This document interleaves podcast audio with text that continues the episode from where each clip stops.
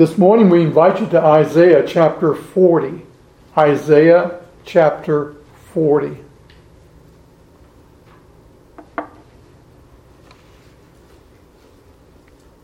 We'll be reading the first five verses for your hearing this morning. Our focus will be primarily on the first two verses uh, for our service this morning. Isaiah chapter 40, reading verses 1 through 5. Comfort ye, comfort ye, my people, saith your God. Speak ye comfortably to Jerusalem, and cry unto her that her warfare is accomplished, that her iniquity is pardoned.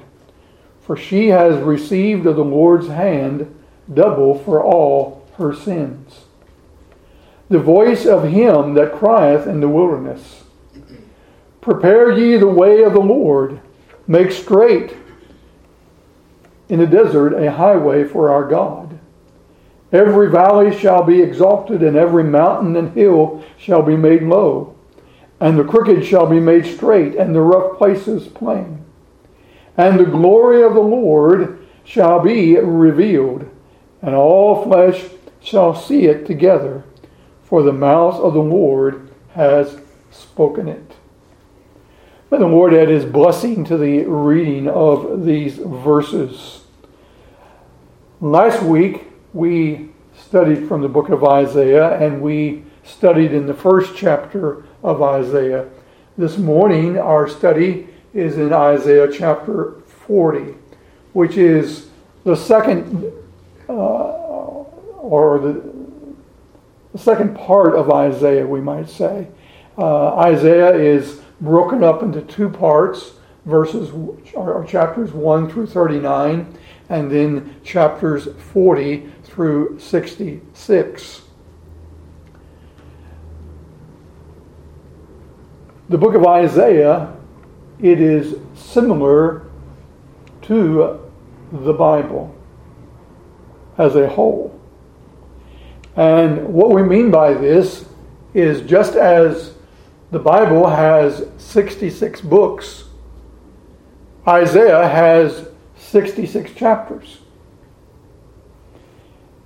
as our Bible is divided up into two divisions the Old Testament and the New Testament. Isaiah is also broken up into two parts. Our Bible is broken up into that of 39 books for the Old Testament and 27 for the New. Likewise, Isaiah is broken up by chapters, 39 chapters, and that of 27 chapters. As we think of the Holy Scriptures, we know the Old Testament has to do with the law. It has to do with that of the consequences of breaking the law. Likewise, as we think of the book of Isaiah, the first 39 chapters are basically the same.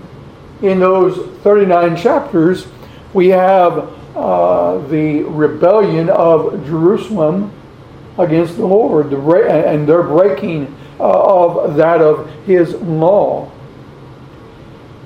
In the New Testament, the focus is upon salvation, that of deliverance through a deliverer.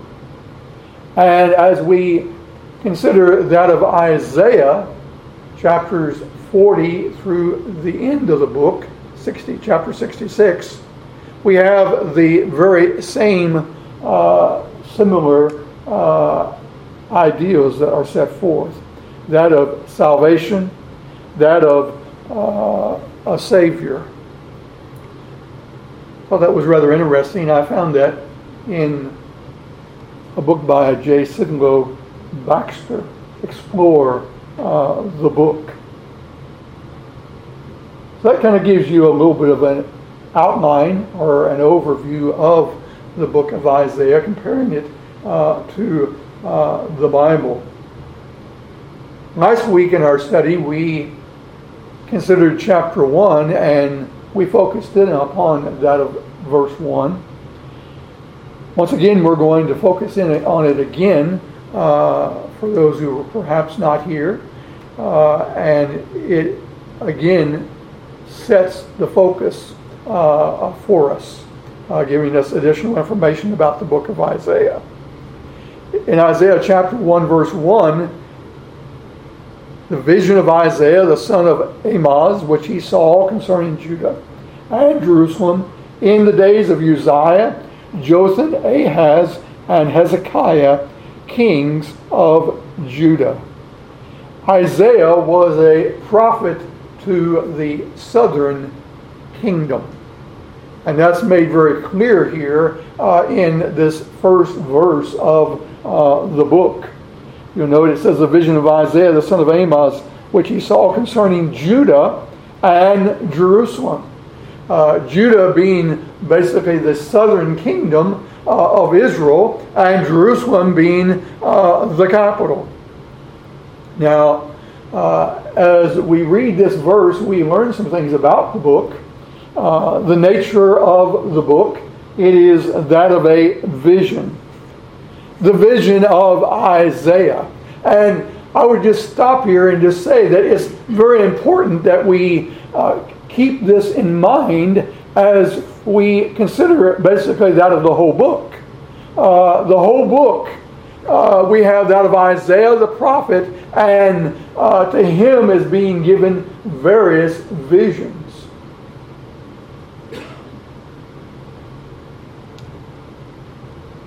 The audience, our text, our chapter 1, verse 1, tells us that it's the inhabitants of Judah and uh, Jerusalem. Uh, the author, of course, Isaiah, the son of Amoz.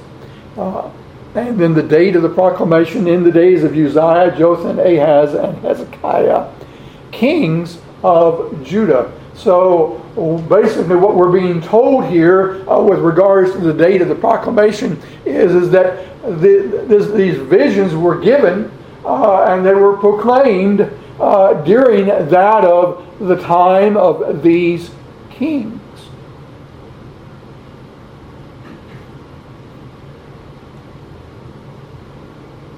Prophecy primarily has to do with that of the southern kingdom and its rebellion against the Lord and the consequence of their rebellion. If you'll just look there in Isaiah chapter 1, we're not going to take a whole lot of time uh, on this because we covered it last Sunday. But you note in verse 2, it says, Hear, O heavens, and give ear, O earth, for the Lord has spoken. I have nourished and brought the children, brought up children, and they have rebelled against me. The ox knoweth his owner, and the ass his master's crib. But Israel doth not know, my people doth not consider. All sinful nation of people, laden with iniquity a seed of evildoers, children that are corrupters. They have forsaken the Lord. They have provoked the Holy One of Israel unto anger. They are gone away backward. Here in these verses, we see uh, that the book begins immediately with that of a courtroom like uh, type picture and the charges are set forth by the Lord Himself against that of Judah and Jerusalem. And the consequences, they're very great. They're very great. Now, having said those things, the date of the proclamation being the days of Uzziah, Jotham, Ahaz, and Hezekiah, kings of Judah. Again, I would emphasize the importance of us keeping in mind that the book in its entirety are is made up of visions. Now, chapters 1 through 39, the primary focus is upon that of the Lord's controversy with Judah, the southern kingdom. And in these chapters, we also have not only that of Judah and Jerusalem, which was the capital of the city, uh, was the capital city of Judah, but we also have that of other nations that were upon the scene at the time. They were on the scene and there was some relationship that they had with regards to Judah. Now, that's basically in a nutshell what we have in chapters 1 through 39. However, as we come to the very last chapter of that first book, we would point out to you that in that very last chapter, there is a prophecy that is given by Isaiah with regards to Judah, and it has to do with their captivity. Let's turn there, Isaiah chapter 39. We're going to read verses 5 through 8 of the chapter. Isaiah chapter 39, verses 5 through 8. It says, Then said Isaiah to Hezekiah. And we're going to stop there. Remember what we read over in Isaiah chapter 1 about the kings, it says, In the days of Uzziah, Jotham, Ahaz, and Hezekiah, kings of Judah. You'll note there that Hezekiah is the last king in that group of kings that Isaiah speaks of and the time period that he speaks in. So going back to Isaiah 39, verse number 5, it says, Then, Isaiah, then said Isaiah to Hezekiah, Hear the word of the Lord of hosts. Behold, the days come that all that is in thine house and that which thy fathers have laid up in store until this day shall be carried to Babylon. Nothing shall be left, saith the Lord. And of thy sons that shall issue from thee, which thou shalt beget, shall they take away, and they shall be eunuchs in the palace of the king of Babylon. Then said Hezekiah to Isaiah, Good is the word of the Lord which thou hast spoken. He said, For moreover, said, Moreover, for there shall be peace and truth in my days. Now, there are several things that we want to draw your attention to that are important here. And number one is, is that Isaiah here, he is prophesying about that of the future. That of something that's going to take place after Hezekiah has passed off the scene. And in reality, after Isaiah has basically passed off the scene, it is the captivity of Judah, the southern kingdom.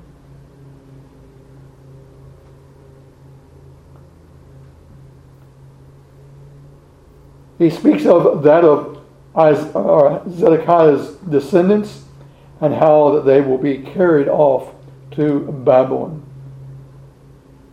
And nothing shall be left. In other words, Isaiah here is prophesying to that of Hezekiah that his descendants, that they will be taken captive.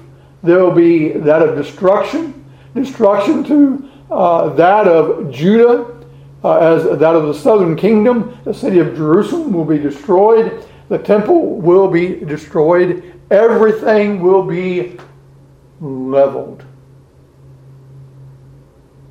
Now that's the end of the first section of Isaiah, or we might could call it the first book of Isaiah. I hesitate about doing that very thing is be, and because of the fact that there are those who believe that there are two books and that they have two different authors. Let me say to you, I don't believe that there are two different authors. If you want to look at chapters 1 through 39 being the first book and chapter 40 through 66 being the second book, that's fine because they are different in, in, in many ways.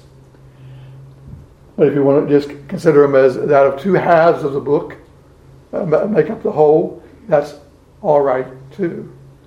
But at the end of the first section or the first book, however you want uh, to uh, state it, we have the captivity of Judah, the southern kingdom, prophesied of. As we come into the next section, which is, of course, where our text is this morning,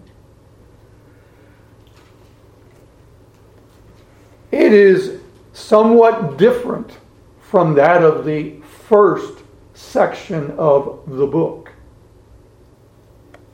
It is a prophecy or prophecies and it has to do with regards to the Jews in captivity and exile.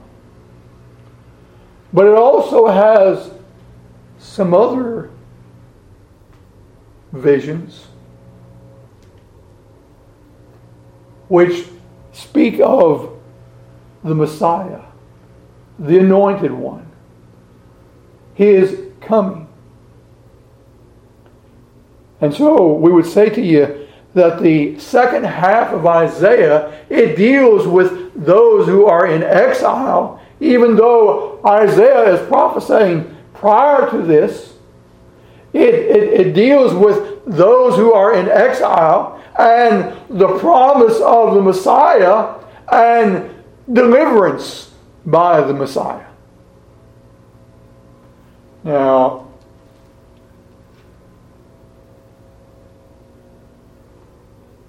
the Messiah, the anointed one, we know who this is speaking of. It's speaking of none other than that of Jesus Christ. There is a Messiah or a deliverer who is spoken of in this second division of the book of Isaiah. That is one who is a king who gives deliverance to the captives that they might go back to the land.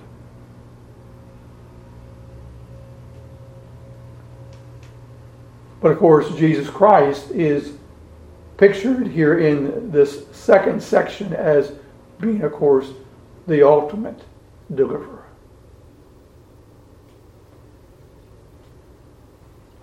Now, this morning, our focus given the background that I've given to you, we want to consider that of the first two verses of Isaiah 40. And I've titled the message from that of the first verse Comfort ye, comfort ye, my people. Let's read the first two verses again uh, together.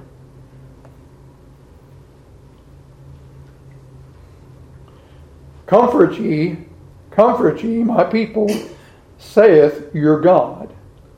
Speak ye comfortably to Jerusalem and cry unto her that her warfare is accomplished, that her iniquity is pardoned, for she has received of the Lord's hand double for all her sins.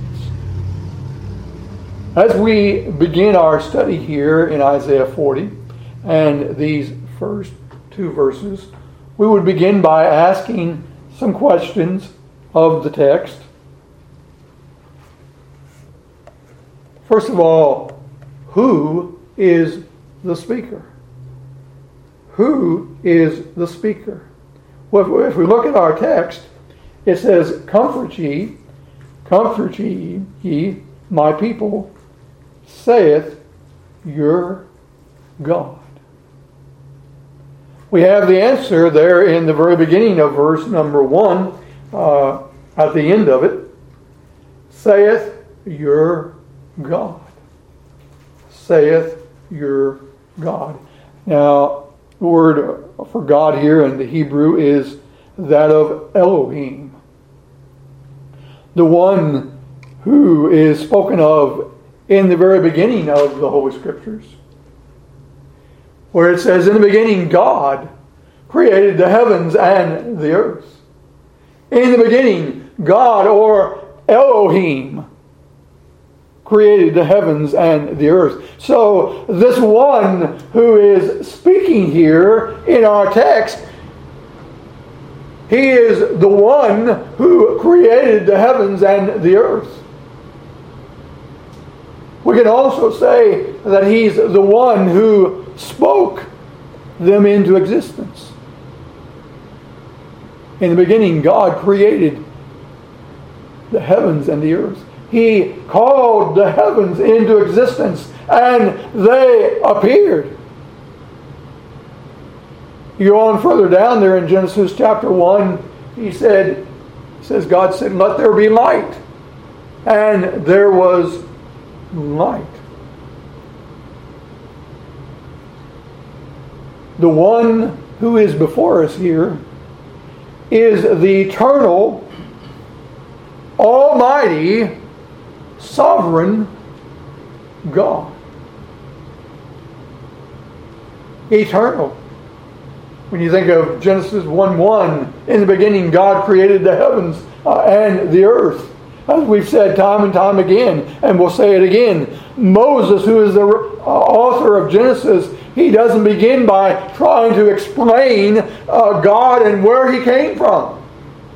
There is no explanation given there in Genesis 1 where God came from. Because God always has been. God is eternal. Elohim is eternal. And He is the Almighty, which is demonstrated there in Genesis chapter 1. As you consider and look at the creation, that week of creation, the bringing into existence the heavens and the earth, the animals, the moon and the stars. And then man. God said, let, let us make man in our image after our likeness. Let us. Ah, there's something there in those words. Those words, they may not in detail tell us of the Trinity, but in seed, the idea of the Trinity is there. Let us. There's more than one there. Let us make man in our image and in our likeness. This same one, beloved, who spoke those words is the same one here in that of our text. Comfort ye, comfort ye, my people, saith your God or Elohim. But there's something else that we would like to draw your attention to here uh, with regards to this one who is being spoken of here. You know, he's spoken of as your God. Comfort ye, comfort ye, my people, saith your God. What we have here is none other than that of covenant language. And what we mean by this is, as we think of the covenant, those promises that God made with his people. Ye shall be my people, and I shall be your God. So here in our text, we have covenant language. We have that of a covenant relationship that is being spoken of here. And that covenant relationship is between Elohim or God here in our text and those who are spoken of here as my people. Comfort ye, comfort ye, my people, saith your God.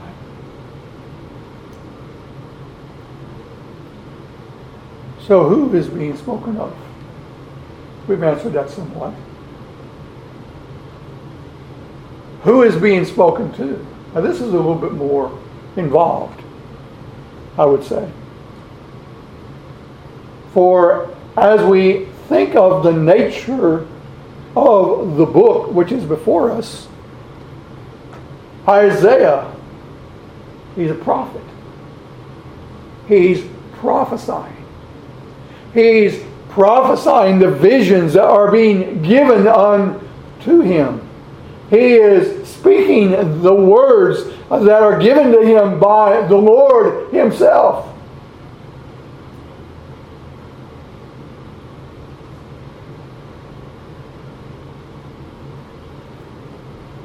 So, first of all, we would say to you that as we consider our text, it's a little bit more involved, again, we'd say, as to who is being spoken to. Isaiah undoubtedly is one who's being spoken to here, for he's the prophet. But as we think on down the that of, that of time, that of history, the years that are going to pass until Judah or the southern kingdom goes into captivity, there's some time that's going to elapse. But Isaiah, he prophesies during the period of those kings that are mentioned there in Isaiah chapter 1, verse 1. So we have Isaiah, the prophet, but we could also, I think, say that not only is this given to Isaiah the prophet to prophesy, to speak forth, but as we think of those prophets that are going to come after him, and especially the prophets who are in Babylon, where Judah is going to be in captivity. You say, well, Brother Steve, what prophet are you talking prophets are you talking about? One in particular I think of is Daniel. Daniel was a prophet and he was also one who was a captive in Babylon. So I'm sure I'm sure that Daniel and the captives, they knew about Isaiah and the message that was given here in their day. Comfort ye, comfort ye, my people, saith your God. Isaiah definitely is one who's being spoken to, and the prophets, of course, down later on in time the message, as we think about the message, it is a message for my people. The Lord tells us here. Comfort ye, comfort ye, my people, saith your God.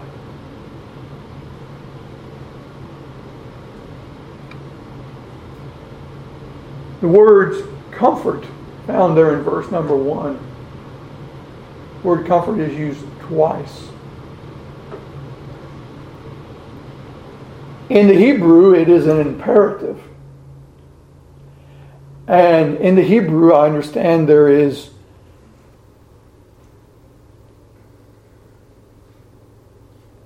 an intensive. In other words, the Hebrew language provides for an intensive imperative.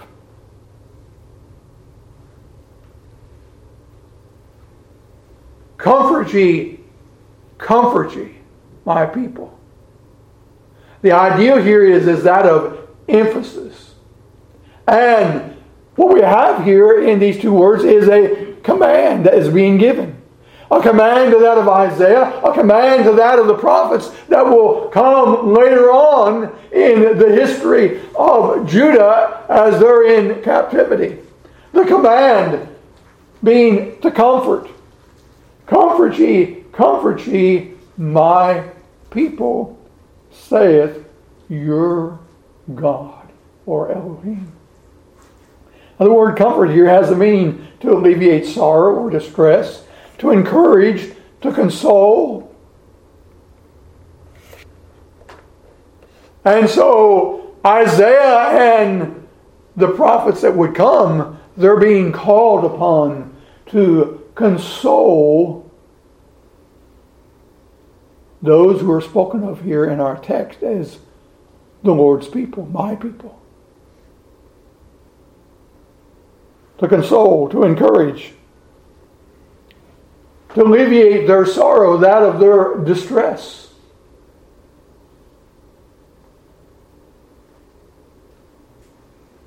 Now, what distress is it that they are under?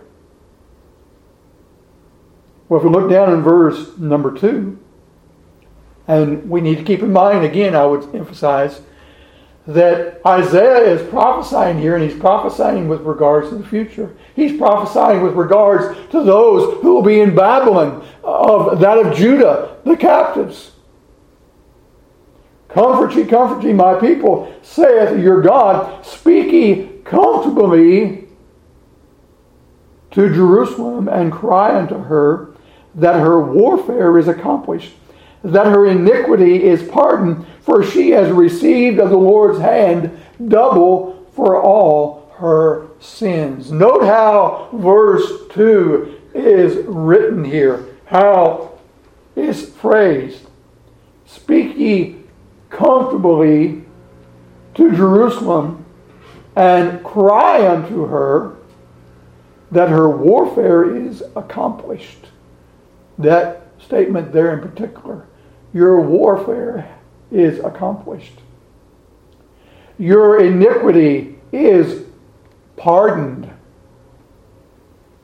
For she has received, that is, speaking of Judah, Jerusalem, the Lord's hand double for all her sins. The message is a message of comfort here. It's for those who have experienced that of warfare. You know, it says her warfare is accomplished. Who have sinned against the Lord, your iniquity is pardoned and who has received double for all her sins. In other words, they've received the chastening hand of the Lord. So the message is a message that is given to be given to that of the people of God here, those who are the true Israel of God in and out of Babylon in captivity.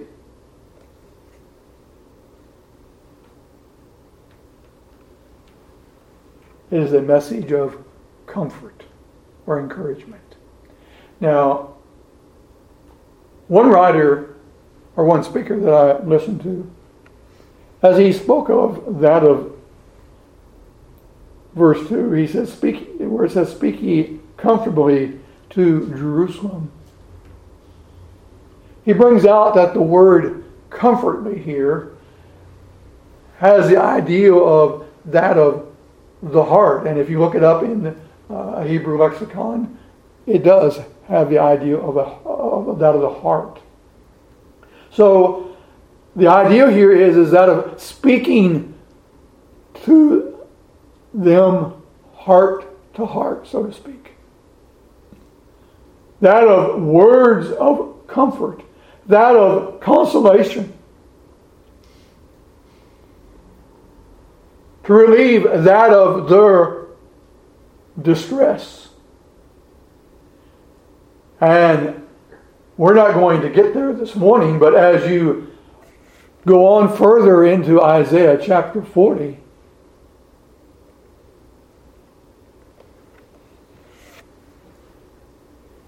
the remaining part of, uh, of Isaiah 40 is a message of hope.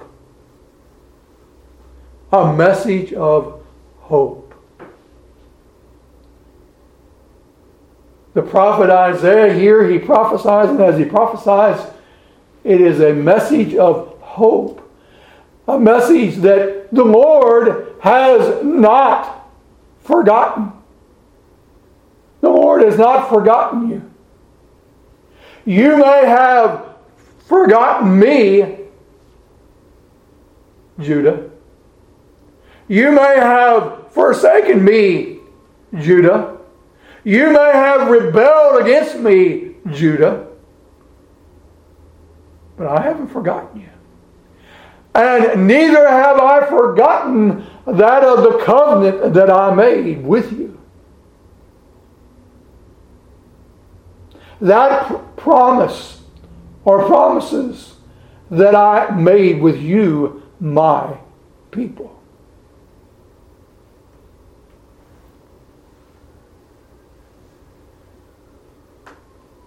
Beloved, as we think of this message here, oh, how that we as God's people today, we can take that to heart. For the same one who speaks to that of Judah here in our passage is the same God, beloved, whom we serve, who has delivered us, who has saved us. And beloved, just as he did not forgive that of his people in that day, he will not forget his people in our day. We who are his people. Even though we forsake him, beloved, he will not forsake us. He'll not forget us. No. We, we are his jewels. We are his choice ones, his loved ones. Comfort ye, comfort ye, my people, saith your God. Speak comfortably to Jerusalem and cry unto her. The idea here in that statement, cry unto her, is that of, that of one who would be crying out with that of intensity. That's how Isaiah, or the Lord tells Isaiah that this message is to go forth. It's to go forth with that of intensity that out of this message of comfort. Cry unto her that her warfare is accomplished, or that of her difficulty, that of her affliction is accomplished or completed. That her iniquity is pardoned her iniquity is pardoned. Or, in other words, it's been taken care of. For she has received the Lord hand double for all her sins. Now, we want to nip something in the bud immediately here before it would go anywhere. The message here that she has received of the Lord's double for all her sins has nothing to do with that of the pay, uh, a payment for her sins. Has nothing to do with the payment of her sins.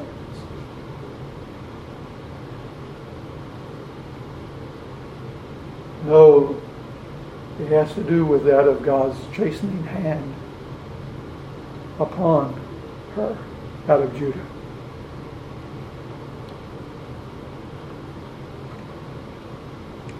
Her iniquity has been pardoned. Or we could put it another way Thy sins are forgiven. Thy sins are forgiven. Comfort ye, comfort ye. My people, saith the Lord. Cry out unto her. Speak comfortably unto her and cry out unto her that her warfare is accomplished, that of her difficulty, that of the difficulty because of her rebellion against God. Her welfare is accomplished or completed, that her iniquity is pardoned, paid for, for she has received of the Lord double for all her sins. All beloved, how glorious is the message. What we have here, beloved, is none other than that of the gospel, the good news. The good news that is found in that of the Old Testament. The good news that was given to that of Judah. Whereas she had rebelled, her sin had been taken care of, and that she was forgiven. Oh, yeah. Chastisement came upon her. She had great difficulty because of her sins. Beloved, the glorious message was, was that her sin had been taken care of. And beloved, that sin being taken care of by none other than the Lord Himself. Which Isaiah is going to prophesy of over in Isaiah chapter 53.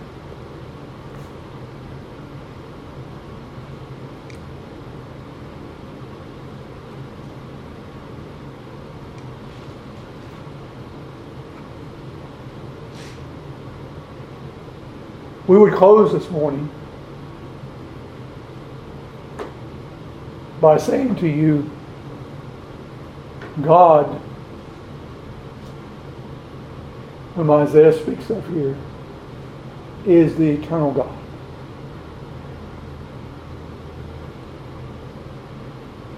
He is powerful. He is the Almighty.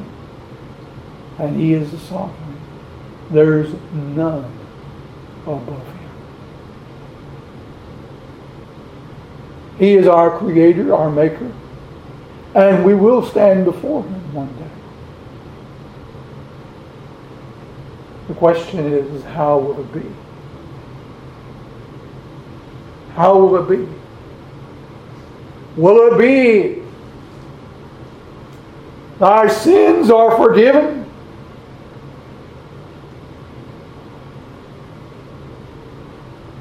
Or will it be the opposite? Depart from me.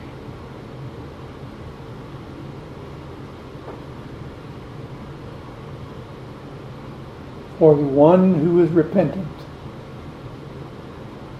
just like Judah of old, who is repentant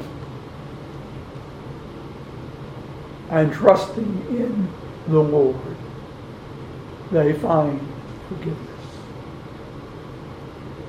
They find comfort. Love is really the only comfort for that of us, the only true comfort is in knowing that Jesus is our Savior, that He paid for our sins and that our sins are forgiven, that we are His. You know this to be true of yourself this morning? All right, on the back of the bulletin we have an old hymn. I'm sure you'll recognize it. No, never alone. We'll sing the first stanza. Let us stand. Dear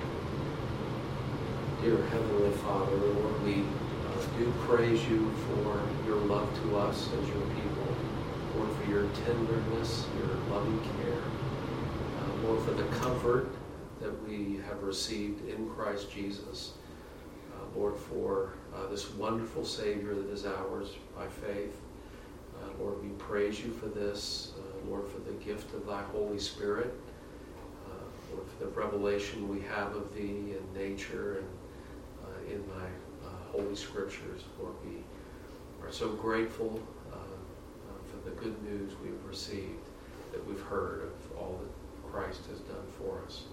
Father, we pray that you would bless your word to each of our hearts. May we worship thee and uh, praise thy holy name. May we live to thy honor and glory. Uh, Father, as we part, may we go with thy blessing pray this all in Jesus' name. Amen. Amen. There's a word question.